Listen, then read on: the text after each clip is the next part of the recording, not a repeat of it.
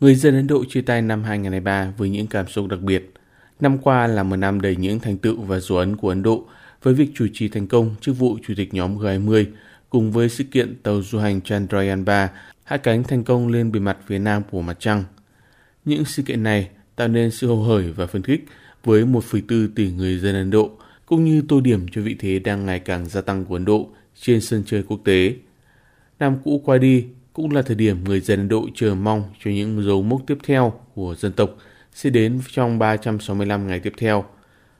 Đó là sự kiện khánh thành đền Ram tại thành phố Ayodhya linh thiêng của người theo đạo Hindu.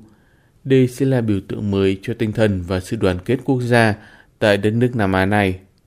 Tiếp theo là cuộc bầu cử hạ viện của đất nước trong năm 2024.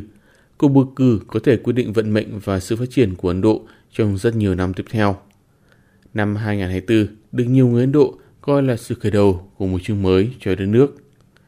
Chính vì thế, trong đêm đón chào năm mới 2024, rất nhiều người dân Ấn Độ, đặc biệt là tại các thành phố lớn, đã tham gia vào các hoạt động ngoài trời để đón mừng năm mới. Như mọi năm, thành phố biển Goa gây choáng ngợp với màn bắn pháo hoa hoành tráng. Trong khi đó, du khách và người dân địa phương cùng tập trung tại công trình biểu tượng Gateway of India ở thủ phủ tài chính Mumbai để đón chào năm 2024. Tại thủ đô New Delhi, một lễ cúng chào đón năm mới đã được long trọng tổ chức tại đền Jandewalan Devi. Trong khi đó, khu vực Connaught Place ở trung tâm thành phố nhộn nhịp với hàng dài người đổ về đây để chia vui. Các trung tâm mua sắm, địa điểm công cộng tại rất nhiều thành phố lớn khác như Chennai, Srinagar, Bangalore, vân vân cũng tràn ngập người dân đủ mọi lứa tuổi tới đón chào năm mới.